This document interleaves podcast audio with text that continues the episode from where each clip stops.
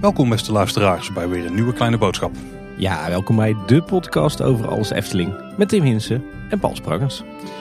Tim, we hebben het al over eh, attracties gehad, we hebben het over vakantieparken gehad, we hebben het over uitbreidingen gehad. Allemaal hele grootste dingen.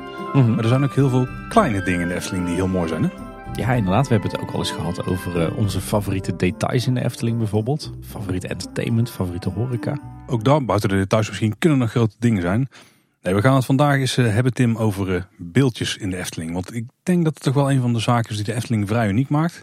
Dat je als je goed op gaat letten, bijna op iedere hoek van nou, ieder pad wel een beeldje kunt spotten. En dat ook attractiegebouwen er vol mee staan. En ook aan de buitenkant vaak gedecoreerd zijn met beelden. Beelden komen op heel veel plekken in de Efteling terug. Hè? Ja, dat is echt zoiets waar je echt totaal niet bij stilstaat eh als je er niet mee bezig bent. Maar inderdaad, als je dan over na gaat denken, denk je, vrek. Het zijn er stiekem toch een heleboel. En een heleboel mooie ook. Misschien is het wel typisch Efteling. Dat zou zomaar kunnen, ja. Zeker een gevalletje oog voor detail natuurlijk. Hey, het, eh, het is wel heel micro, maar ik denk ook wel geschikt voor onze podcast. Maar ere wie ere toekomt, eh, Paul. Want ik denk dat sommige luisteraars misschien zullen denken... dit is nou echt zo'n zo'n onderwerp voor Tim. Maar nee, dit eh, is echt eh, helemaal uit jouw brein ontsproten, hè, dit concept. Want ik liep ook gewoon daadwerkelijk door het park. En het viel me op hoeveel beeldjes er wel niet staan op plekken. En ik hou de details ook van de onderhoudsstatus van al die beeldjes iets minder in de gaten dan jij, eh, Tim. Kan me voorstellen. Iedere keer denk ik weer toch van, hé vrek, hier hebben ze ook nog een klein beeldje staan. Ook daar is nog iets uitgesneden of gegoten of ge, gebeeldhouwd. Of net hoe ze het dan ook maken in alle gevallen. En vaak zijn ze ook heel fraai. Ja, dat verdient toch wel zijn eigen aflevering. En wat we vandaag dus gaan doen, is in gedachten langs onze favoriete beeldjes in het park gaan. Ja, ja, ik moet zeggen, eh, sinds jij dat idee opperde, heeft het me niet meer losgelaten. Ik ben ook meteen gaan nadenken over een lijstje. Er zit aardig wat tijd tussen het eerste idee van jou en eh, deze opname. En ja, ik, eh, al die tijd blijft het een beetje malen in mijn hoofd van wat zijn nou de, de tien mooiste beeldjes en vergeet ik er nou niet. Dus ik ben blij dat we het eindelijk kunnen gaan doen. Eh, en ik moet zeggen, deze aflevering eh, wordt daarmee, wat mij betreft, ook wel een zeer welverdiende ode aan de afdeling vormgeving van de Efteling. De Efteling heeft eh, heel wat vormgevers in eigen dienst, eigenlijk van oudsher al vanaf de jaren 50, die zich dus bezighouden met het vervaardigen van decors en het maken van, eh, van scheuren in stukwerk. Maar die zeker ook een groot deel van hun tijd bezig zijn met het, het creëren en het onderhouden van beeldjes en beeldhouwwerk. Eh, en daar zitten echt kunstenaars tussen. Ik denk dat dat iets is wat, wat alleen de Efteling heeft. Misschien Walt Disney Imagineering in Amerika ook. Maar ik denk dat er weinig parken zijn eh, hier in Europa die zelf een eigen vormgevingsafdeling hebben in eigen beheer. eh, die dus decorstukken en beeldjes maken. Laat staan van zo'n hoog kwaliteitsniveau. Nou, dat wel ja. Want in Europa Park heb je wel een vakman die een hoop houtsnijwerk doet. Maar ook wat beeldwerk tussen zit volgens mij. Maar dat gaat ook over heel veel decoratief ehm, materiaal wat hij gewoon vervaardigt. Omdat een van de makjes weer een idee heeft. maar in het volume waarin de Efteling ze produceert, nee, daar zijn er weinig. Nee, ik denk dat toch door veel parken vaak wordt uitbesteed aan partijen als een uh, Joravision of een uh, PMP of een kloosterboer. Er is natuurlijk ook niks mis mee, want er werken ook uh, absoluut vakmensen. Maar ik denk dat het toch wel prachtig is dat de Efteling die mensen in eigen dienst heeft. Want zo ontwikkel je natuurlijk ook een typisch Eftelingse stijl in al die beeldjes. Ja, ja en die is ook wel te herkennen. Ja, absoluut. Ja. Ik ben wel bang dat het ontzettend onderbelicht is, hoor, dit onderwerp. Want we horen natuurlijk altijd wel, uh, we zien de ontwerpers voorbij komen en wat techneuten en de projectleiders. Maar zelden of nooit vormgevers. Terwijl de Efteling uh, toch echt heel veel kundige vormgevers in dienst heeft en had. Als ik ze even uit mijn mouw moet schudden. van oudsher natuurlijk Joop de Bond en Henk Smulders was een hele begaafde vormgever. Uh, volgens mij heeft Ton van de Ven, voordat hij ontwerper werd, ook nog wel echt geboetseerd aan uh, beelden. Ik weet dat Karel Willemen uh, in zijn tijd, voordat hij ontwerper was, vormgever was. Namen van de laatste tijd zijn bijvoorbeeld Hans Pulles. Ik weet dat hij heel veel beeldjes heeft gekleid voor de Efteling. Patrick van der Nieuwenhuizen hebben we natuurlijk al een paar keer voorbij zien komen. Maar ik weet zeker dat we nog tientallen hele kundige vakspecialisten missen. Die, die ook in het verleden van de Efteling heel veel mooie beeldjes hebben gemaakt. Ja, absoluut. Ja. Maar la laat dit een eerste ode zijn aan hen en aan hun werk. En misschien dat we naar aanleiding van deze aflevering... dat er ook nog wel luisteraars zijn die uh, zeggen van... nou, je bent toch uh, uh, deze vormgevers vergeten. En die zijn toch zeker een vermelding waard. Zeker, ja. Misschien moeten we even kort voordat we beginnen aan onze favoriete Tim... nagaan van wat is nou een beeldje? Want ook daar kunnen we nog wel wat discussie over hebben, denk ik. En hoe worden die nou vervaardigd? Ja, laten we dan eerst proberen te definiëren... wanneer is iets dan een beeld of een beeldje? Want kijk, ik ben animatronic liefhebber, dat weten we. Ja, dat zullen onze luisteraars wel weten onderhand, ja. En je zou kunnen stellen dat een, een, een, ja, een pop ook een soort van beeldje zou kunnen zijn. Hè? Als hij dan niet aangekleed is, want het moet denk ik wel volledig hard zijn. Dus als in van een hard materiaal. Maar waar, waar ligt een beetje de grens tussen wanneer iets een beeldje is en, en een pop? Ja, ik heb daar lang over zitten nadenken. Dat komt dus ook omdat we zo'n lange voorbereidingstijd hadden. Ja, volgens mij zit het verschil tussen een, een beeld en een animatronic vooral in uh, de beweging. Ja, maar ook een stilstaande pop. Hè. Die hebben natuurlijk ook meerdere in het park. We nemen bijvoorbeeld de Max Moritz uh, poppen die zijn vervaardigd. Die bovenop vooral Bolt's Kuchen staan. Zit daar dan er zit net een klein beweging in. Dus dan is het toch een animatronic. Ja, nou, daar, daar, ik vind dat een, een lastige. Want daarmee schrijf je ook weer een hoop beeldjes af. Voor mezelf heb ik, heb ik in mijn, eh, bij het opstellen van mijn lijstje de definitie aangehouden van nou, iets is een animatronic als er uh, meer dan twee uh, bewegingen in zitten of meer dan twee elementen die kunnen bewegen. beelden met geen beweging of een hele kleinschalige beweging. Denk aan ogen die open of dicht gaan of inderdaad één beweging die telkens wordt herhaald. Nou, dat is voor mijn gevoel dan nog wel een beeld. Ook omdat er waarschijnlijk daar uh, weinig uh, bewegingstechniek in zo'n uh, in zo'n beeld zit. Maar ik vind dat een lastig hoor. Nou, misschien moeten we dan toch door naar, de, naar hoe beeldjes worden vervaardigd. Want misschien dat we daarin al een deel van het antwoord vinden. Ja, dat is nog wel een, een spannende vraag, Paul. Want we hebben eigenlijk nog nooit een kijkje binnengekregen bij de afdeling vormgeving. En daar zitten toch echt de experts. Ik moet het doen met wat, wat dingen die ik in de loop der jaren buiten heb gezien. Maar volgens mij zijn er een aantal manieren waarop je beeldjes kunt maken. Uh, de meest authentieke manier is natuurlijk beeldjes uh, van hout. Hè, die worden gesneden, houtsnijwerk. Dat vinden we uh, amper meer terug in de Efteling. Maar nog wel op een aantal plekken. want wat dacht je bijvoorbeeld van de vele beelden op en rond het Carouselpaleis. Maar ook de houten paardjes op draaimolens. Dat zijn vaak nog echt originele houten beelden. Nou, een andere methode, en die wordt vooral gebruikt voor de wat grotere beelden die ook wat groffer zijn is uh, eerst een beeld uitsnijden in uh, schuim.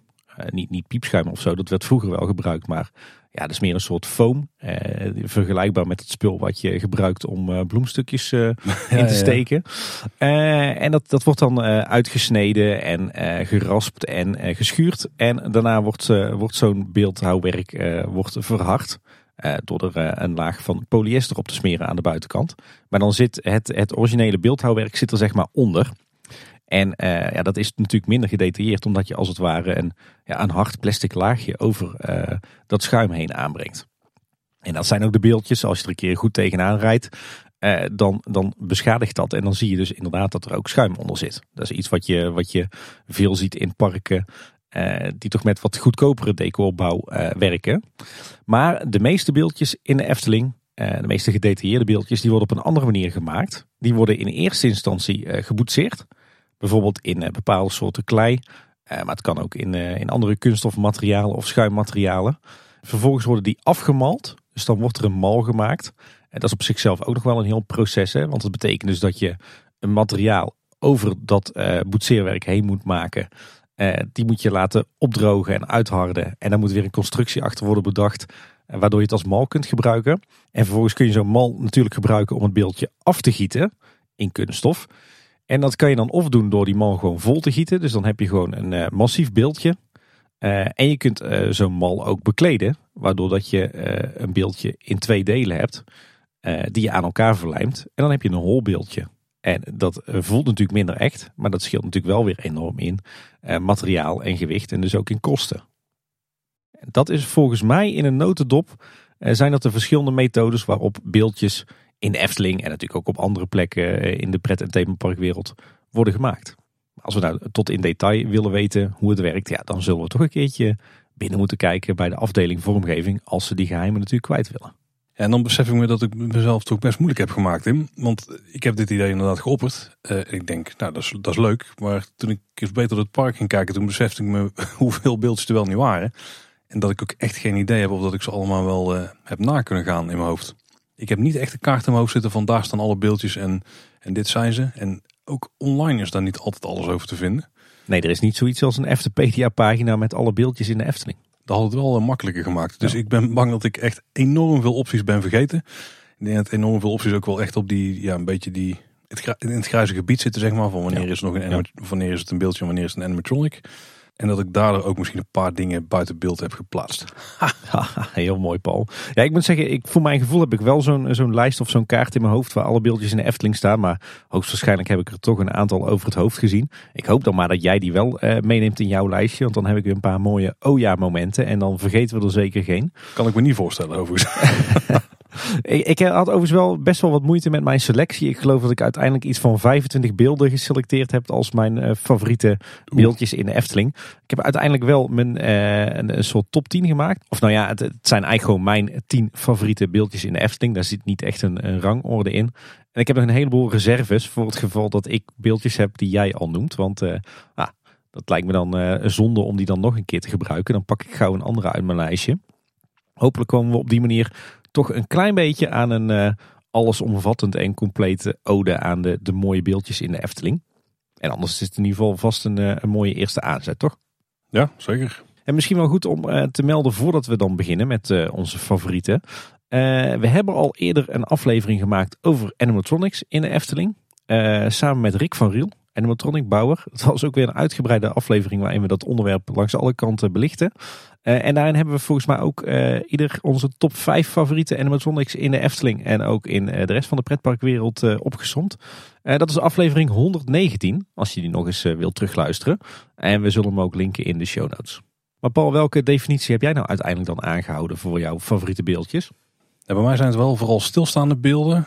Denk ik bijna allemaal. Um, en ik denk dat een heel belangrijke eigenschap van een beeld voor mij is dat, dat het echt van hard uh, materiaal is gemaakt. Ja. Dus dat er geen kleren omheen zitten of, of iets wat uh, ja, beweegbare elementen vaak verhult. Dat je bij animatronics wel hebt. Hè. We hebben in de Fata Morgana documentaire uitgebreid kunnen zien hoe die uh, poppen werden aangekleed. Nou, dat zijn dus daarmee per definitie geen beelden, want beeldjes kleed je niet aan. Ja, ik moet zeggen, ik vind jouw definitie hard materiaal eigenlijk wel een goede. Want daarmee schrijf je meteen de animatronics met een, een zacht latex masker af. Ook, ja. ja. Hard materiaal. Die maakte wel echt het verschil, ja.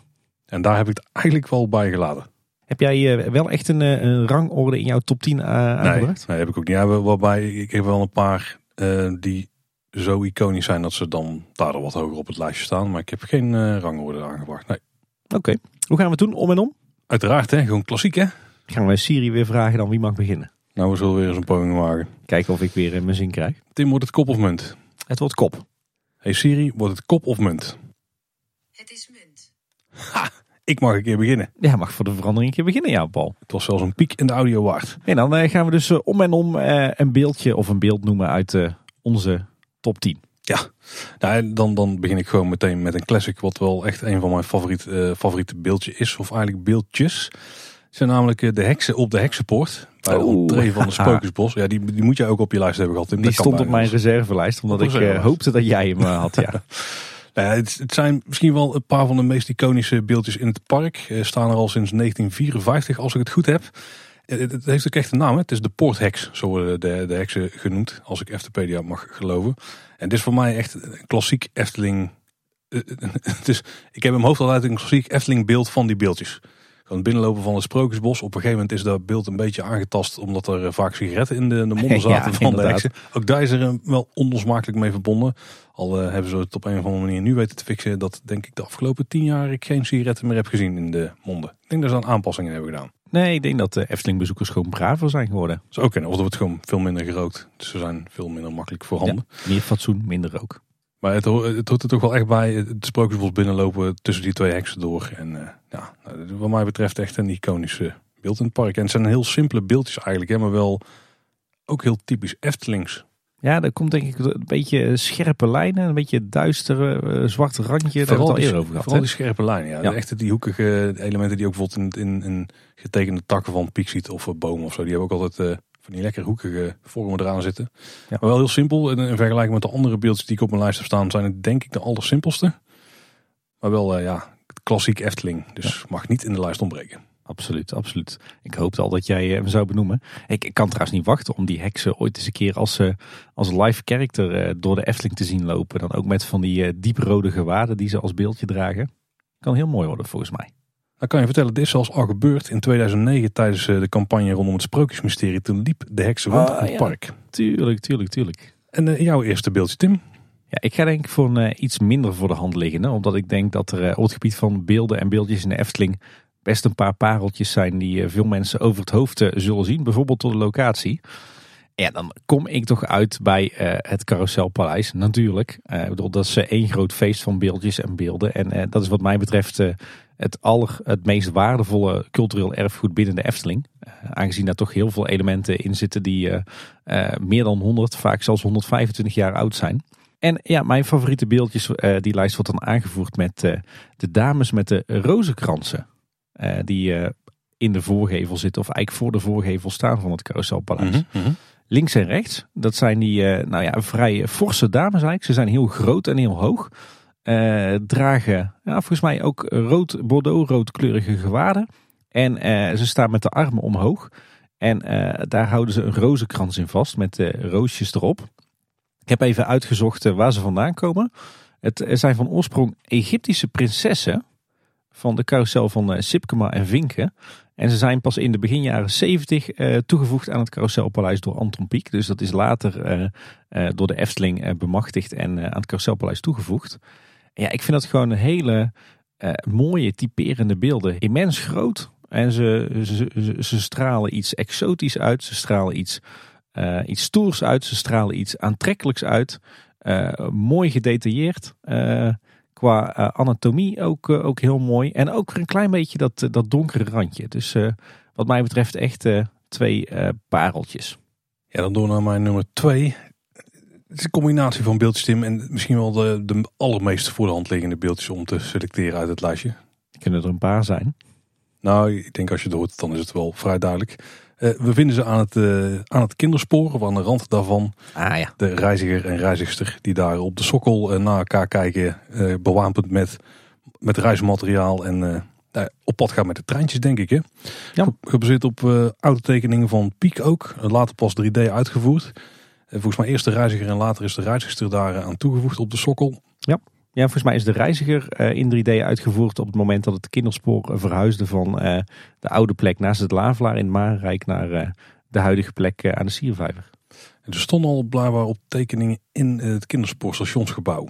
Ja, inderdaad. Vanaf, ja, volgens mij vanaf de jaren 50 hè, stonden ze als, ja, als 2D-print of eigenlijk als 2D-schildering op houten platen die op de, de witte kolommen van het stationnetje waren geschroefd. En ik denk dat het de beeldenis zoals we ze hier vinden, ja, dat, dat is klassiek pieks, denk ik. Van die Charles Dickens uh, sferen ademt het uit. En heel tof is dat er ook eh, specifieke winteruitvoeringen zijn. Dus er wordt de zomeruitvoering die wordt weggehaald en dan wordt de winteruitvoering weer teruggeplaatst. Maar dit is qua detail zit het wel echt op een veel hoger niveau dan bijvoorbeeld de heksen die ik net aanhaalde. Dit, dit zijn echt heel mooi 3D vormgegeven beeldjes. Die ook qua sfeer ja, heel erg passen eigenlijk bij die, die kerstdorpjes en zo die je vaak uh, ziet met, met Piekse invloeden. En dus ook Charles Dickens, want uh, daar heeft het ook echt enorm veel van weg. Zoals uh, de reiziger met zijn hoge hoed en de, de ruitbroek en de slipjas. Ja, ik, ik vind het echt, echt hele toffe beeldjes die het ook heel goed doen als souvenirs. Waar ik ook echt niet gek vind. Terwijl het toch op een plek staan waar zeker niet alle bezoekers van de Efteling op een dag langskomen. Ja, ze zijn ook prachtig gedetailleerd. Hè. Ze zijn echt enorm pieks. Omdat het ook een, echt een ontwerp van Anton Pieck zelf was. Uh, en natuurlijk heel tof dat ze bij die verhuizing van het kinderspoor ervoor hebben gekozen om echt van die 2D-elementen dan daadwerkelijk als 3D-element uit te voeren. Ja, zeker. Wie ik trouwens ook een mooi element vind uh, qua beelden bij het kinderspoor. Nou weet ik uh, niet of ik jou het gras voor de voeten ga maaien en het staat ook niet bij mij op de lijst. Maar ehm, ik vind dat bordje vlak voordat je het, het station van het kinderspoor binnenrijdt, waarop staat langzaam binnenrijden. Daar staat een mannetje op, ook echt zo'n zo'n echt piekse tekening een mannetje met zo'n slipjas en een hoge hoed. En die steekt zijn hand op. Uh, helemaal in paniek. Weet je dan welk bordje ik bedoel? Ja, die vroeger ook in het kinderspoor al stond. Die is mee verplaatst. Ja, ja, ja, ja. Ja, volgens mij wel uh, uiteindelijk uh, opnieuw uitgevoerd in de nieuwe uitvoering. Dat is al wel licht, ja. Maar ik vind het ook, ook zo'n heerlijke beeldenis. Ik vind het jammer dat, dat die nooit als 3D-element is uitgevoerd. Want dat is ook een, een prachtig Pieks figuurtje. Overigens is die, de overwegwachter bij het kinderspoor ook nog wel een bijzonder geval. Hè? Want het gezicht daarvan is gemodelleerd naar Peter Reinders. Oh, oh dat is tof. Oké. Ik vind overigens, een minder mooi beeld hoor. Dus die staat bij mij niet op de lijst. Maar uh, wil hem toch even genoemd hebben. Dan jouw tweede item op de lijst. Ja, als jij het goed vindt, dan blijf ik nog even rondhangen rond het Carouselpaleis. Dat is prima. Daar heb ik niet zo heel veel weggeplukt, dus dat scheelt. Dat gevoel had ik al. ja, en, en, voor dit beeldje, dat is misschien nog wel mooier dan die Egyptische prinsessen waar ik het net over had. Uh, dat is namelijk de engel boven de ingang van het, uh, het carouselpaleis. Uh, boven de stoomcarousel om precies te zijn.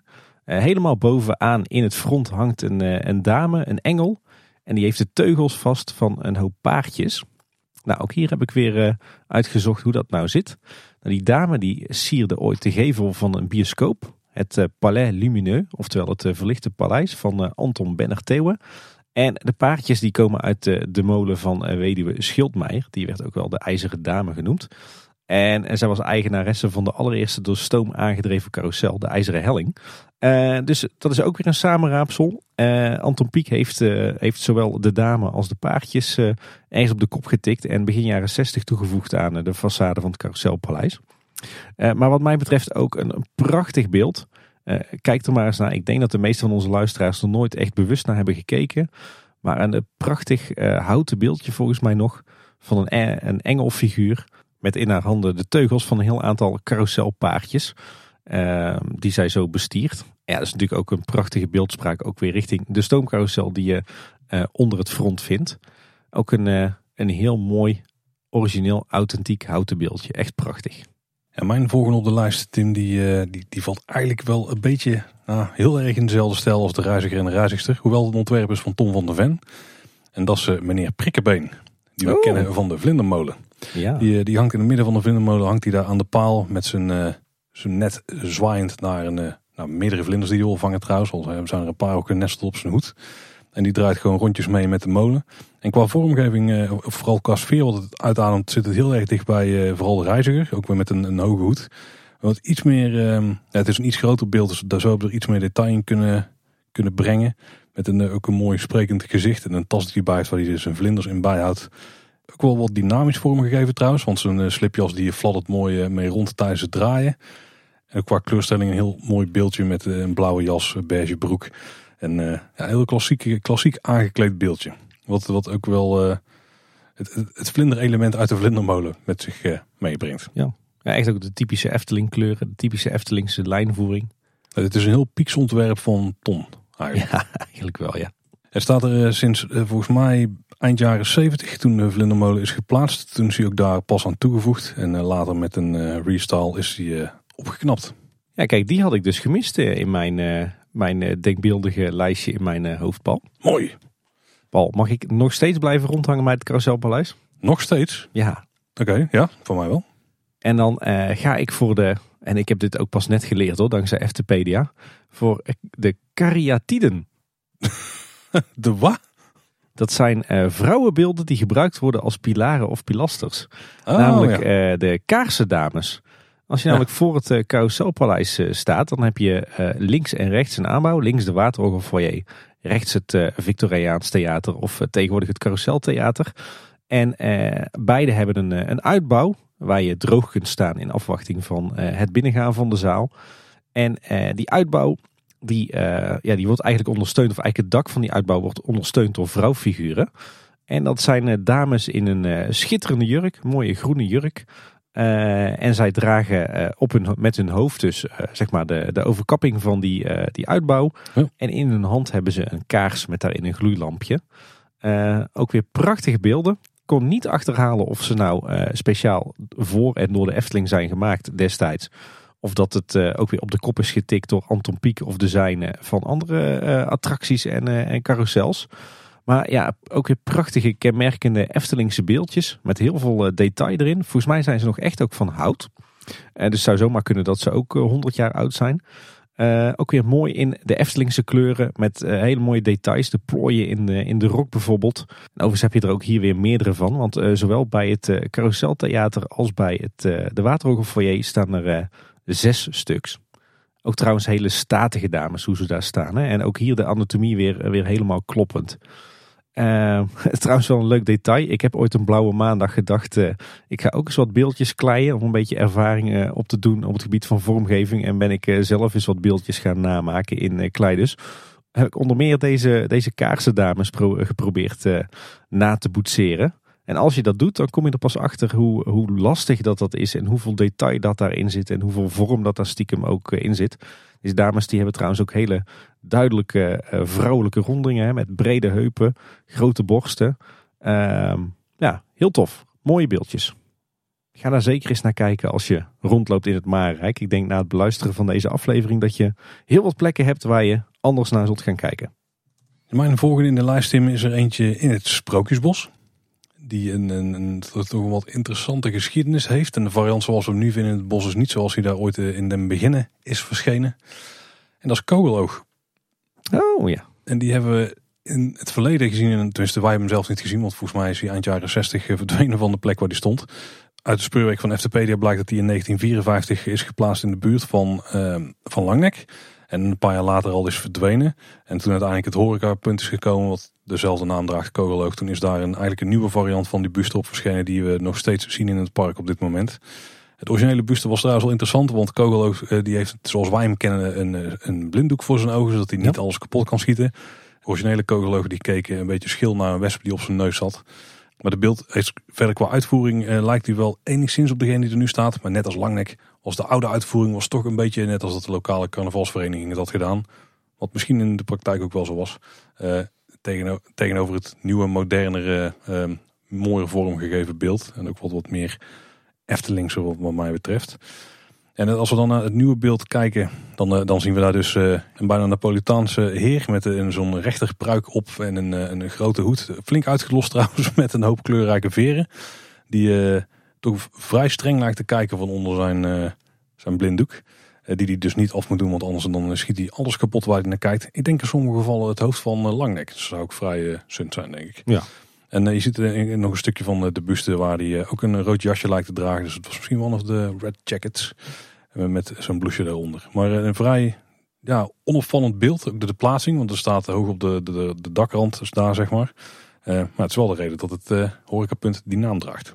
En eh, natuurlijk het versje. hè. Deze dienaar die wel eer in zijn leven met slechts één blik een heel leger deed sneven, is nu na zijn roemrijke jaren nog steeds niet in staat een wesp te verjagen. En daar verwijst ook voor een deel naar het oude beeld. Of tenminste, het oude beeld is daarop gebaseerd. Wat Ja. trouwens wel grappig is, is dat het oude beeld echt misschien wel drie keer groter was dan het huidige beeld. Want bijna manshoog. Maar dat staat nu in het, eh, in het Efteling Museum op de Rommelzolder, Staat hij daar nog steeds? in de hoek. Volgens mij wel. Oh, dan moet ik daar eens even goed gaan speuren. Dat is natuurlijk die na zijn roemrijke dagen nog steeds in staat is een wesp te verjagen. Ik deed hem uit het hoofd, dus Nou, niet slecht. hè? Nee. Hey, dan eh, komt mijn eh, nummer 4, Paul. En dan ja, blijf ik nog steeds maar in dat eh vermalendijde carouselpaleis. Ik kan er niks aan doen. En dan- al lang hangen. Kom ik uit bij een setje van vijf beeldjes. En dat zijn meteen ook de allerkleinste beeldjes in mijn toplijst. Heb jij dan enig idee waar ik het over heb? Beeldjes, het houtsnijwerk aan de zijkant van de carousel. Dat- Nee, niet de zijkant. Ergens in het carouselpaleis. Vijf beeldjes. Dan, moeten ze, dan staan ze mogelijk op het orgel. Ja, je zit goed, je zit goed. Ja, eh, de beeldjes op het Gavioli-orgel eh, in de stoomcarousel.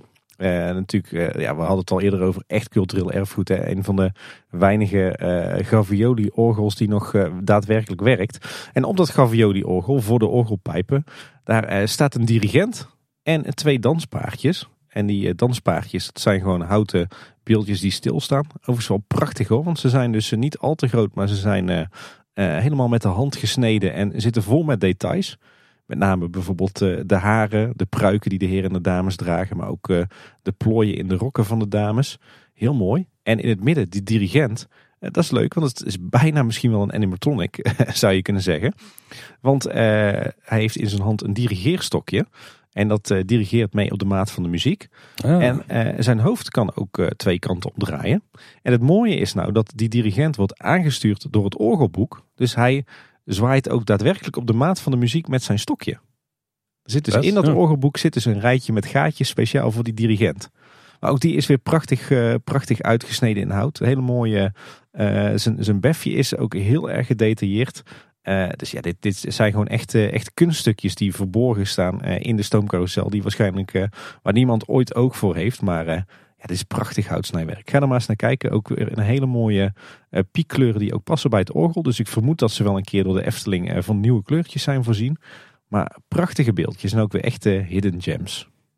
Bij mij zijn ze toch vooral allemaal te vinden in het Marenrijk. Die voor jou natuurlijk ook, maar die van mij in het iets eh, grotere Marenrijk. Daar kom ik nog, daar kom ik nog. En dan is de volgende op mijn lijst, eh, waarvan ik eh, eigenlijk de naam niet wist. Volgens Eftepedia is het de Sprookjeswijzer. Ik noem het in mijn hoofd de Sprookjesbos Vaandeldrager. Ah. Weet jij dan een beeldje wat ik bedoel, Tim? Ja, jij bedoelt dat dat langs het pad staat, direct naast de plattegrond, tegenover de marskramer. En vrij dicht dus bij de stoomcarousel al, Tim. Ja. maar die staat inderdaad aan de kant van de stoomcarousel in principe. Ook een simpel beeldje, een beetje in de stijl wel van de, de heks ook. Eh, dus geen eh, kleren aan met complexe patronen erop of zo. Het is gewoon een uh, pieksblauwe broek met piekrode schoenen en eh, een jasje. Eh, en nog een, een simpel mutsje op. Met zijn ogen dicht wijzend naar de entree van het Sprookjesbos. eh, terwijl hij een vaandel vasthoudt waar eh, Sprookjesbos op staat in de klassieke Efteling letters. Zoals we die ook eh, op meerdere plekken terugvinden in het eh, Sprookjesbos zelf of de borden onder andere en zo. Ook daar is een winterse versie van trouwens. Ook een heel simpel beeldje die eigenlijk in de drukte, eh, want het is een vrij druk punt waar die staat, makkelijk kunt missen. Maar ik denk dat je na deze aflevering eh, dat hij jou eh, weer regelmatig gaat opvallen. Ja. Hij, hij wijst ook echt met één vinger naar het Sprookjesbos, toch? Naar Ja, zeker. Ja, ja. En eh, volgens mij een vrij recente toevoeging eh, gedaan als een schenking namens het personeel aan eh, de Efteling, toch? Of aan de directie. Ja, geplaatst in 2012 voor het eh, 60-jarig jubileum. Heb jij kunnen achterhalen waarom dat, dat beeldje zijn ogen dicht heeft? Voor mij voelt het een beetje alsof dat hij staat te dagdromen. En, en, en in een soort van staat van extase bijna mensen richting het Sprookjesbos wijst. De kracht van de, kracht van de verbeelding of zo. Dat denk ik ja. Ja, mooi, want het beeldje ziet eruit als echt een, een, een echt ouderwets Eftelings pieks beeldje. Maar hij is dus pas eh, ja, een kleine tien jaar oud. En misschien wel familie van de Heraut ook. Hè, met wat van dat lange blonde haar wat ze onder zijn muts vandaan Ja. komt. Oh, daar noem je trouwens ook nog een mooi beeldje. Oeh. Meerdere. Komen ze langs? Hij staat bij mij in ieder geval op de reservelijst. Voor het geval dat jij de, de fatale misser maakt om ze niet te noemen. Ja, kleine boodschap is natuurlijk ook een... een Ah, ja, we geven veel te veel weg, Paul. Terug naar, eh, naar de orde van de dag. hey, ehm, ik ga er weer wat eh kariatiden in eh, gooien. Nog meer? Ja, jij weet natuurlijk nu wat dat zijn. Ja, er zijn van die kolommen met een figuur die iets omhoog houdt. Ja, Die vrouwfiguren die inderdaad... Oh, het moeten vrouwfiguren Ja. zijn. Oké. En die hebben we nog meer in het park. Ja, dit is een hele lastige hoor. Ik, dit is misschien een klein beetje vals spelen. Ik, ik zou zeggen, ze zijn er niet meer. Maar eentje ervan is er nog wel. Het Zo, het- je, maakt het, je maakt het niet makkelijker op. Nou, je moet een beetje de, terugdenken aan mijn werk, eh, werkverleden bij de Efteling. Oh, die bij eh, de smulpaap. Ja. Die had ze ook, hè? Ja. Ja, ja, ja. de oude Smulpaap. eh, volgens mij opende die in 61 en was 2002 het laatste jaar dat die geopend was. Eh, voor mij mijn eerste jaar dat ik bij de Efteling werkte. En eh, ik kwam toen dus terecht op de Smulpaap. Maar de oude Smulpaap, eh, ongeveer op de plek waar nu de grote zweefmolen staat. Die had dus ook twee kariatiden. Oftewel, ja, toch wel voor mijn gevoel Eftelingse vrouwfiguren. Die eigenlijk ja, zo'n beetje de luifel van het, het restaurant omhoog hielden ook weer, net, als bij de Egyptische prinsessen daar straks, echt enorm grote vrouwfiguren. Groter dan, dan zeg maar de levensechte verhoudingen. Ook behoorlijk eh, pittige tantes mag je wel zeggen, of potige dames eigenlijk. En ook hier weer eh, mooi vormgegeven met eh, heel veel plooien in de jurk. Echt van die typische vrouwelijke rondingen. Ze stonden trouwens op blote voeten op, op de onderplaat. En daaronder zaten weer sokkels van ijzelsteentjes.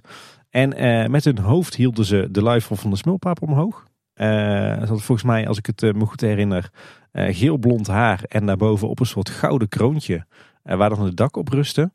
En eh, één hand die eh, hing losjes langs het lijf, langs de groene jurk. En in één hand hadden ze, ja wat hadden ze eigenlijk? Het lijkt haast wel een, eh, ja, soort decoratief element. Iets met eh, druifjes of zo erin. Maar in ieder geval ook weer prachtige beeldjes. Eh, nou, die moeten haast wel afkomstig zijn van eh, een voorgevel van een andere stoomcarousel of een reizende bioscoop. Maar goed, die informatie eh, kon ik jammer genoeg eh, niet achterhalen. Eh, twee prachtige, immens grote beelden. Eh, jammer dat ze uit eh, de Efteling verdwenen zijn. Jammer dat ze daar geen, ja, eigenlijk geen nieuwe plek voor hebben weten te vinden bij de bouw van het nieuwe Anton Pieckplein. Maar gelukkig staat één van die dames nog in het Efteling Museum.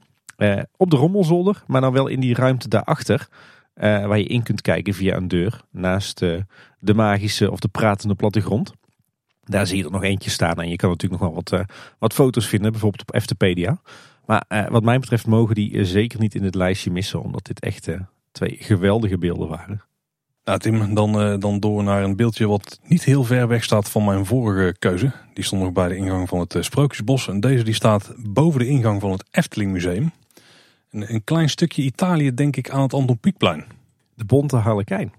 Is dat oké? ik wist niet eh, specifiek wat de naam was, maar daar neem ik achter elkaar aan. Want het is een vrij bont beeldje. En vooral qua vormgeving en eh, qua detaillering eh, heel mooi gemaakt. Het is een, een klein beeldje van een, een man in inderdaad een harlekijnpak. Die een banier ook vasthoudt met daar op Efteling Museum. Wat dat betreft ook wel in dezelfde stijl. eh, tenminste in dezelfde trant als het beeldje wat ik hiervoor noemde. Maar dan veel meer detail. Heeft een, een pak wat bestaat eigenlijk uit de klassieke piekkleuren. We, zien, eh, we zien blauw, rood en geel. En eh, die heeft een, een, ja, een outfit die bestaat uit ja, een broek. Die is gedecoreerd met allerlei gekleurde driehoeken. eh, en ook zijn jasje. En, en hij heeft ook een masker op en een soort Napoleon hoed. Doet een beetje aan als, als een bezoeker van een gemaskerd bal ja, in Italië of misschien Zuid-Frankrijk of zo. Venetië doet hij me ook wel aan denken. Ja, zeker. Ja, Venetiaans heeft het ja, absoluut een hoop van weg. Ja. Waarom het de Banier Efteling Museum vasthoudt, dat is me niet helemaal duidelijk hier. Maar het heeft wel iets te maken met wat hier voorheen zat hè, op die plek. Ja, op die plek eh, zat eh, vroeger in de Bonte Harlekijn een, een souvenirwinkeltje. Ik moest even opzoeken, maar het werd geopend in 64 en het, eh, het sloot in 1995. Eh, waarschijnlijk dat ik me daarom nog kan herinneren dat het een souvenirwinkeltje was. En het gaat dan echt om het, het voorste deel. Hè, van het, eh, als, als je daar nu het Efteling Museum inloopt, dan heb je dat gedeelte met, eh, met dat tv en een paar vitrinekasten. Nou ja, dat, dat was vroeger dus ook het winkeltje. Ik weet in, eh, in mijn jonge jaren dat je daar gepersonaliseerde boeken kon laten maken. We hebben het ook al eens over gehad in onze boekenaflevering. Maar die kon je dus daar halen, bij In de Bonte Harlekijn. En dat, die perkamentrol waar nu op staat Efteling Museum, daar stond destijds op In de Bonte Harlekijn. Ah, dat natuurlijk veel. verwees naar de naam van het, eh, het winkeltje. Oh, dit was alweer zo eentje die ik dus eh, helemaal vergeten was, Paul. Zo zie je toch eh, dat we gezamenlijk wel tot een allesomvattend lijstje gaan komen, denk ik. Ja, dat twijfel ik nog steeds ten zeerste aan. ik ben wel benieuwd naar jouw volgende. Tim, gaan we weg bij het carouselpaleis? Jazeker. Hey, het gaat gebeuren. Ja, we komen uit bij een, beeldje waar twee versies van hebben bestaan. Ook al. Vergelijkbaar met, met Kogeloog. We moeten iets meer hint geven. Eh, en hij is ook eh, van locatie verhuisd. Is het nog wel in de buurt van eh, de stoomcarousel? Ja, in hetzelfde rijk. Nou, ik zal je uit je lijden verlossen. Het is Baby Gijsje. Oh, ja, ja, daar heb jij een historie mee hè? Is dat zo? Nou, over het feit hoe die ooit is gerenoveerd. ja.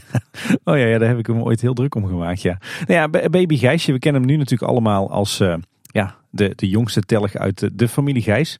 Zit nu natuurlijk in eh, speeltuin Kindervreugd. Maar de originele Baby Gijs die stamt al uit eh, de jaren 60, eind jaren 60, naar een ontwerp van Anton Pieck. En die stond eh, op de oude plek van het kinderspoor bij het stations Koffiehuis. Dat is nu zeg maar die verlaten plek tussen het Lavelaar en het, het Centraal Magazijn en het, het nieuwe Anton Pieckplein. Ehm, en daar stond hij eigenlijk op de hoek tegen de laafmuur aan. eh, op de plek waar je eh, het Lavelaar binnenloopt, waar het Larikoekenhuis staat. Ik weet niet of je dan een beetje een beeld ervan hebt waar dat was, eh, Paul. Was overigens ook niet zijn originele plek, want origine, van origine stond hij in eh, de grote speeltuin. Maar goed, eh, zoals ik hem ken, eh, stond hij dus eh, bij het stations Koffiehuis. Is daar eh, in het jaar 2000 weggehaald toen daar ook het, eh, het kinderspoor verdween. Het stations Koffiehuis was natuurlijk al eerder dicht. En hij zou gerestaureerd worden, eh, maar daarbij was een, eh, een foutje gemaakt. Want daarbij hebben ze het beeldje ja, met iets te hoge druk gereinigd. Misschien hebben ze hem proberen te stralen. Maar daarbij hebben ze dus heel het eh, originele beeldje verruineerd. Er waren er ook geen mallen meer van of zo. Uiteindelijk duurde het tot 2007 voor Baby Gijsje weer terugkwam. Maar daarvoor heeft, volgens mij was het Hans Pulles, een volledig nieuwe Baby Gijsje eh, vormgegeven. Die redelijk overeenkomt met de originele Baby maar natuurlijk niet 100% hetzelfde. Ik moet eerlijk gezegd zeggen, als ik nu de foto's naast elkaar zie, dat de nieuwe Baby Gijsje misschien wel wat mooier is dan de oude Baby Gijsje. Maar goed, eh, uit nostalgische gevoelens voelt die oude dan toch net weer wat mooier. maar eh, nee, feitelijk gezien is de nieuwe Baby Gijsje wel mooier. Maar het, het was dus 2007. Toen keerde Baby Gijsje terug eh, speeltuin Kindervreugd. Ook weer op een eh, grote sokkel gemetseld van eh, ijzelsteentjes. Deze keer met een, een heel bouwwerk erachter waarin de container staat. Ja, gewoon een heel sprekend figuur. En echt zo'n zo'n lekker mollig babylijfje is het. Maar dan als, als lid van de Gijzenfamilie dus. Ja, gewoon een heel kenmerkend mooi beeld met een enigszins tragische geschiedenis. Maar uiteindelijk wel heel tof dat men in 2007 de moeite heeft genomen om een compleet nieuwe Baby Gijs eh, eh, vorm te geven. Ik geloof dat ook een belangrijk deel van het budget van eh, Speeltuin Kindervreugd in de nieuwe Baby Gijs is gaan zitten. Alles bij elkaar opgeteld. Het enige wat, eh, wat mist is het originele bordje. Met de tekst eh, Baby Gijsje die zit hier altijd hunkerend naar papier. die hoort eigenlijk ook nog steeds eh, terug te komen. En dat is nog een eh, oog voor detailpuntje.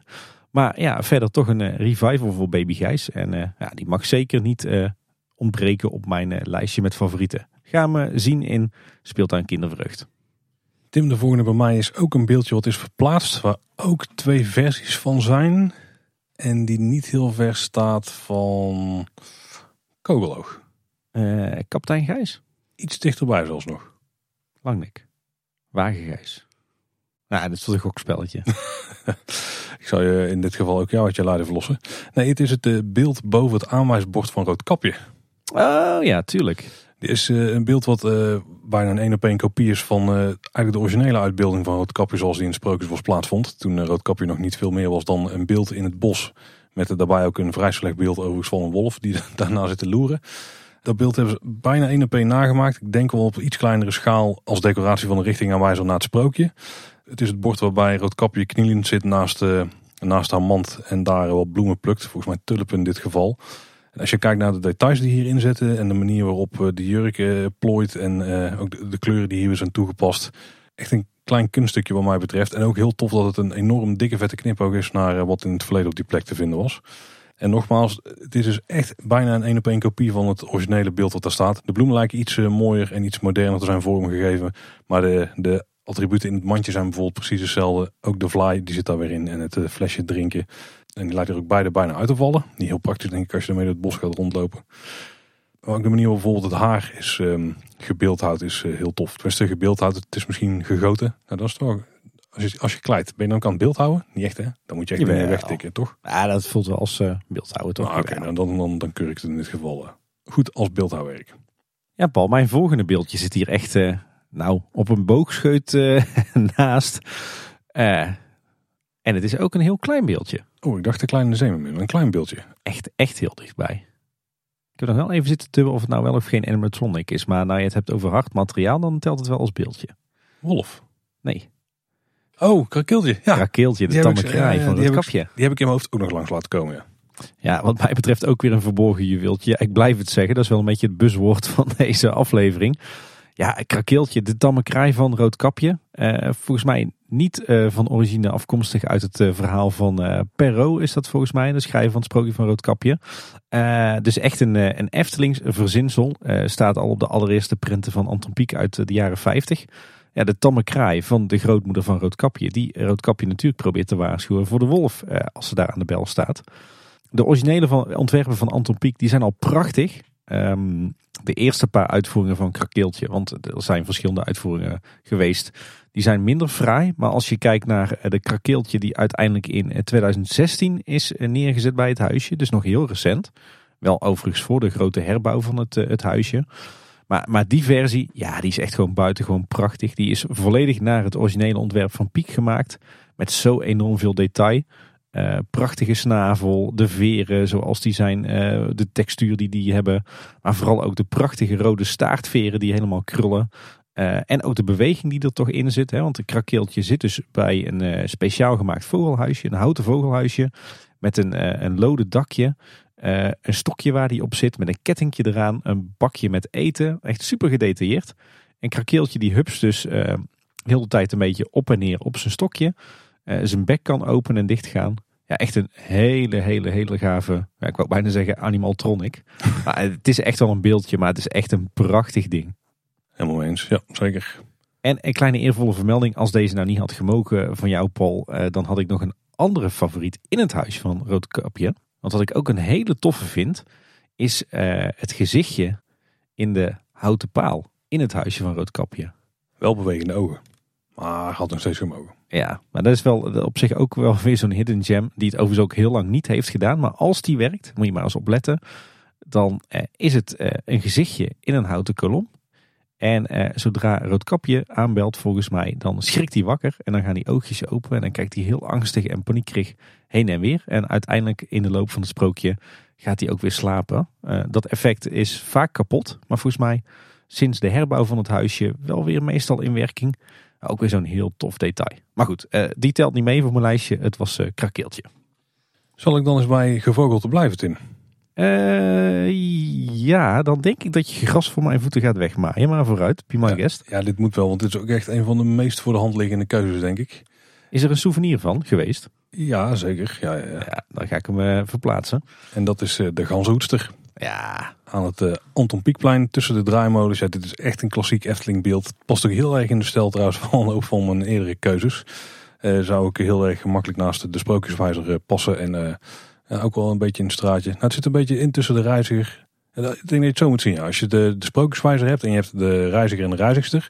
Dan zit deze een beetje in, tussenin qua detail.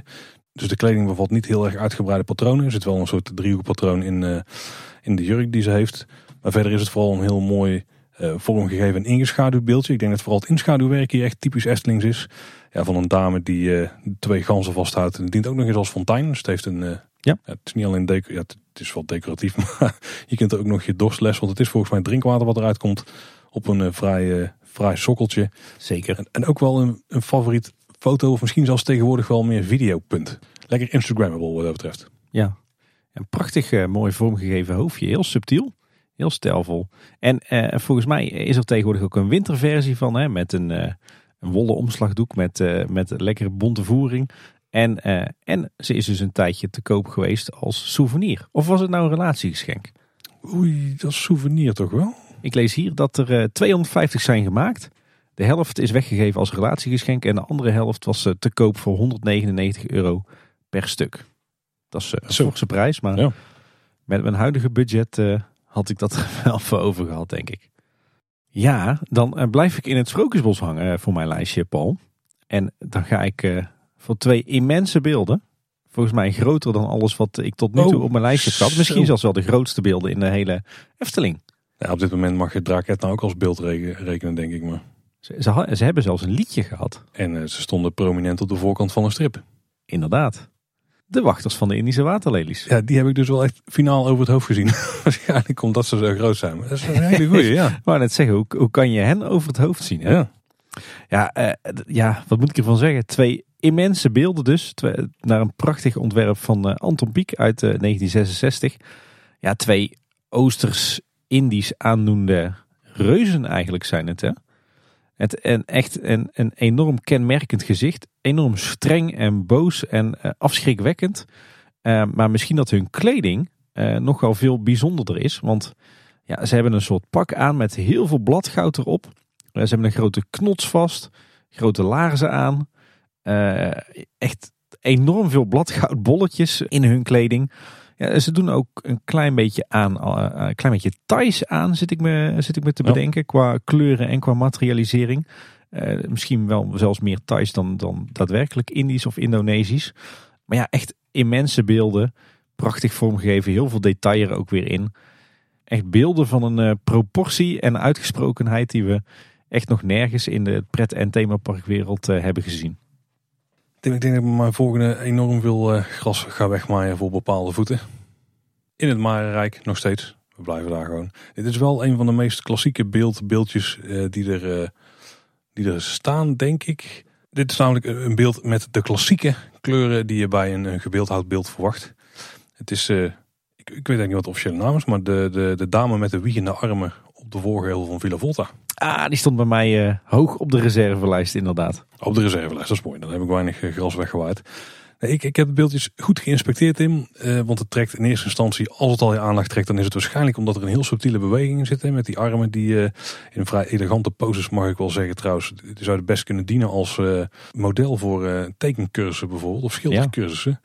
Ehm, maar die, die staat te wiegen met haar armen. En het is dus een beeld in eh, ja, de klassieke beeldkleuren. Het is wel een interessant verhaal. Als, het, als wij denken aan de klassieke Romeinse beeldkunst.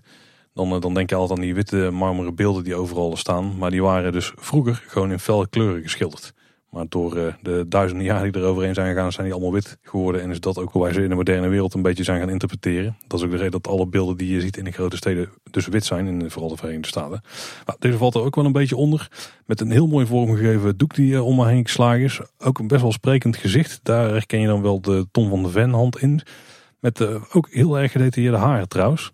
Dit is echt een beeld, dan moet je je telecamera maar eens opzetten. En dan eens goed bestuderen hoeveel aandacht aan zoiets kleins is besteed. Wat heel veel mensen niet eens gaat opvallen. Maar als je het ziet, en als je er wel langer naar kijkt dan een seconde of drie, vier. dan maakt dit eh, toch wel indruk en is het eh, heel snel voor heel veel mensen een favoriet detail ook in het park. Ja, terechte vermelding denk ik, Paul. Ik zit hem trouwens net te bedenken. Ik zei net dat de wachters van de Indische waterlelies de grootste beelden zijn eh, in het park. Maar ik vergeet nog één vogel die nog veel groter is. Oh, oh inderdaad. Maar die, eh, die staat dan weer niet op mijn lijstje met eh, favoriete beelden. Ik ga weer naar een beeld wat eh, nou wel nog steeds origineel is, maar wat wel flink is verhuisd. Ja, nogmaals, je moet iets meer geven. Het, uit de Gijzen-familie. Nou, dan geef ik het eigenlijk weg. Dat is kapitein Gijs. Oh, zo ja. Oftewel eh Boekanier Gijs. Van 1973 tot 2016 eh, v- eh, te vinden in het Sprookjesbos. Bij het oude horecapuntje in de Noordpool. Eh, dat was natuurlijk al vele jaren dicht. Eh, uiteindelijk is die in 2016 verplaatst naar het Ruigrijk. Naar een eh, plekje tussen de rhododendrons in het plantsoen bij de Kombuis. Omdat natuurlijk in het Sprookjesbos in dat jaar het, het oorspronkelijke horecapuntje in de Noordpool werd afgebroken. En daar eh, Pinocchio werd gebouwd. Overigens, de plek waar kapitein Gijs eerst stond, in zijn, zijn stenen wachthuisje, die is hergebruikt. Het sprookje van Pinocchio. Daar vind je nu de vos en de kat in hun tonnen. Eh, Maar kapitein Gijs zelf is dus eh, verhuisd naar het uh, Ruigrijk. En is hij meteen opgenomen in een, eh, in een nieuw tafereel. Eh, met een beetje dat nautische thema zoals we dat kennen van eh, de Vliegende Hollander en de Kombuis. Een enorme houten achterwand met eh, een aantal meerpalen. Met heel veel touwen. eh, en een, eh, ja, een wachthuisje, een houten wachthuisje waar kapitein Gijs in staat. Op een mooi podestje met een tegelvloer. Er staat een mooi hekje omheen, heel veel tonnen. En natuurlijk zijn eh, kanon met eh, aan weerszijden de kanonskogels. En ook dit is weer, eh, als je er goed op let, als je er de tijd voor neemt, een prachtig beeld. Een hele ferme gezichtsuitdrukking, heel streng. Hij wijst ook met zijn linkerhand heel streng naar het kanon, want daar moet natuurlijk het papier in. En verder een, ook weer een heel fors beeld. Prachtig gedetailleerd ook weer met een lange rode slipjas. Met een giletje eronder, met een, eh, een degen, met een, eh, drankfles, met een eh, hele mooie lange grijze baard en een zwarte steek met gouden details.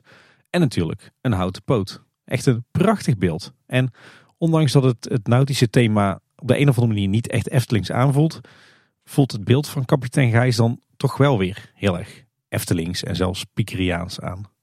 Zeker. Ja, dan zijn we volgens mij bij de laatste aangekomen van de, de hoofdlijsten.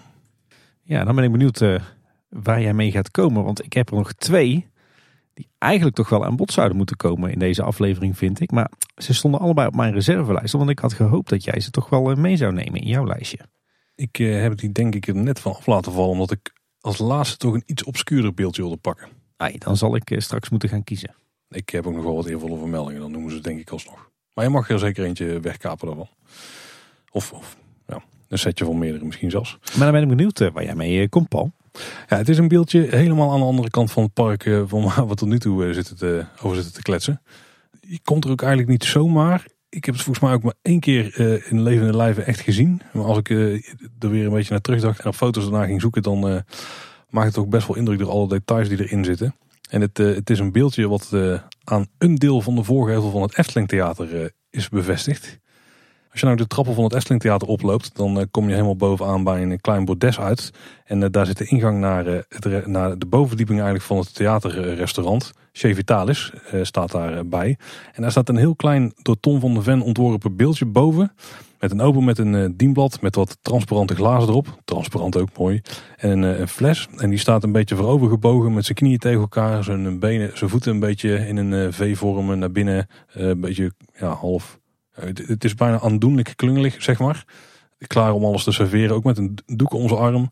En de details die hierin zitten zijn echt enorm mooi. Als je alleen al kijkt naar hoeveel detail er in de schoenen zit bijvoorbeeld. We proberen eens een foto op te zoeken op bijvoorbeeld Eftepedia. Dat is, is van vrij hoog niveau, zou ik in ieder geval als beeldhouwleek zeggen. En eigenlijk worden die details al in de rest van zijn eh, kleding alleen maar doorgetrokken. Een, eh, een gestreepte broek met allerlei kreukels erin. Een slipjas eh, blauw met ook allerlei vouwen en kreukels. Een heel mooi schaduwwerk erin. Maar ook dan weer een detail wat je dan bijna niet ziet. Een grote strik die je uit zijn eh, jasje steekt. Ja, eigenlijk ieder detail daar is aan gedacht. Het enige waar ze niet zoveel aandacht aan hebben besteed is eh, zijn kapsel. Want hij is vrij kaal. Met een klein plukje haar op de achterkant van zijn hoofd. Maar ook een heel sprekend gezicht. Een heel vriendelijk kijkende, beetje oude, ja, zeg ik, innemend klungelige ober. Ja.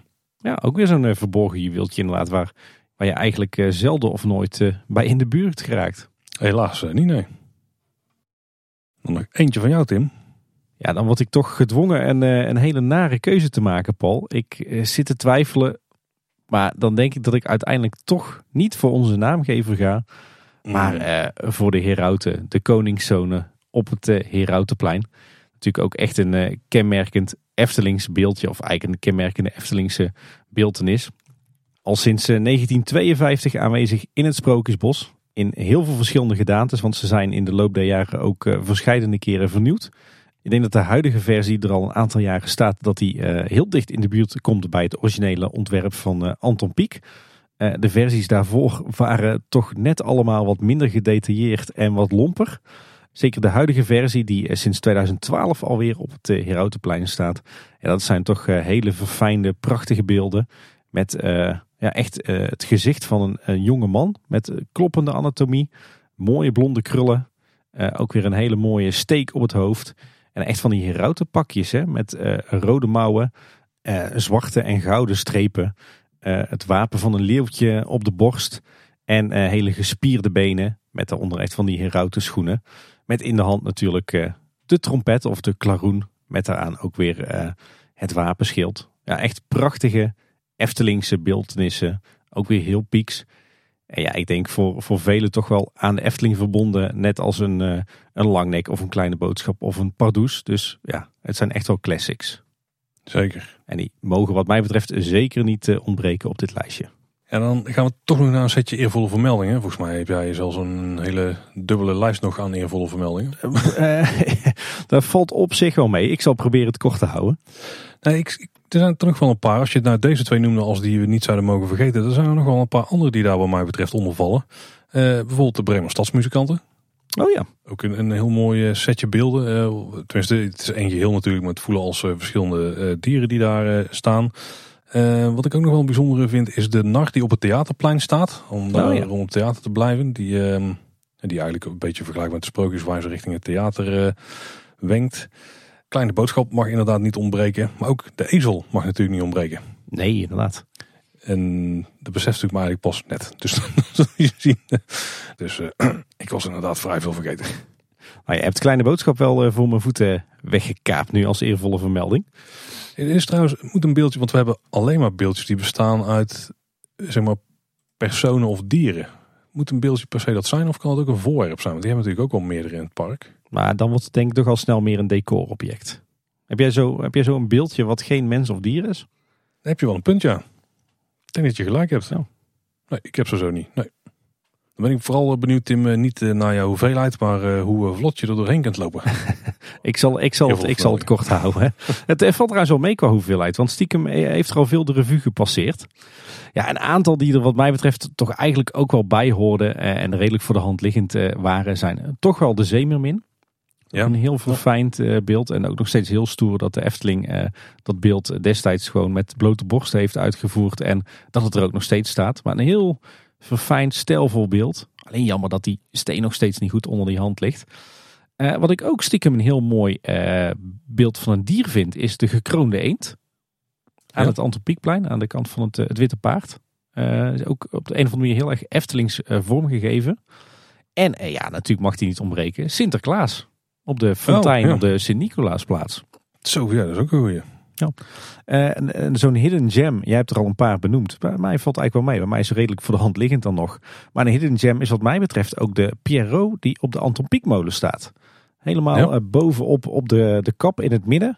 Zie je eigenlijk niet, tenzij je er echt bewust naar kijkt. Dat is ook een prachtig beeldje. Volgens mij een, eh, een origineel houten beeldje. Wat nou met gemak volgens mij 100 jaar oud kan zijn. En die je nu ook als souvenir kunt scoren, als een van de Luville uitvoeringen. Volgens mij de molen van 150 euro waar die op zit. En eh, ja, nog twee Old One Outs, maar die er wat mij betreft eh, toch bij horen. Ja, allereerst denk ik dan aan eh, de vallende boegbeelden die bedoeld waren om in de encounterscène van de Vliegende Hollander te hangen. Ook immense beelden, enorm groot. Veel groter dan, dan normale menspersonen. Uitgevoerd als waren ze van hout. Echt als boegbeelden van schepen. Maar echt enorm angstaanjagend. eh, en een heel bijzonder vormgegeven. En stiekem toch ook alweer met een Eftelingse touch. En beelden die we helaas niet meer kunnen zien. Maar dat zijn toch wel de diverse zeemeerminnen in de waterorgel foyer. Waarvan Hmm. mij opviel dat de zeemeerminnen links en rechts van het, eh, het tafereel eh, van het waterorgel zelf. Dat die eh, redelijk rudimentair zijn vormgegeven met weinig detail. Maar wat eigenlijk de mooiste zeemerminnen zijn in de waterorgel foyer. eh, en dan moeten we even richting de entree van de waterorgel foyer. Daar heb je zo'n ja, zo'n voorzetwand eigenlijk die ervoor zorgt dat er geen licht van buiten in de waterorgelzaal eh, viel.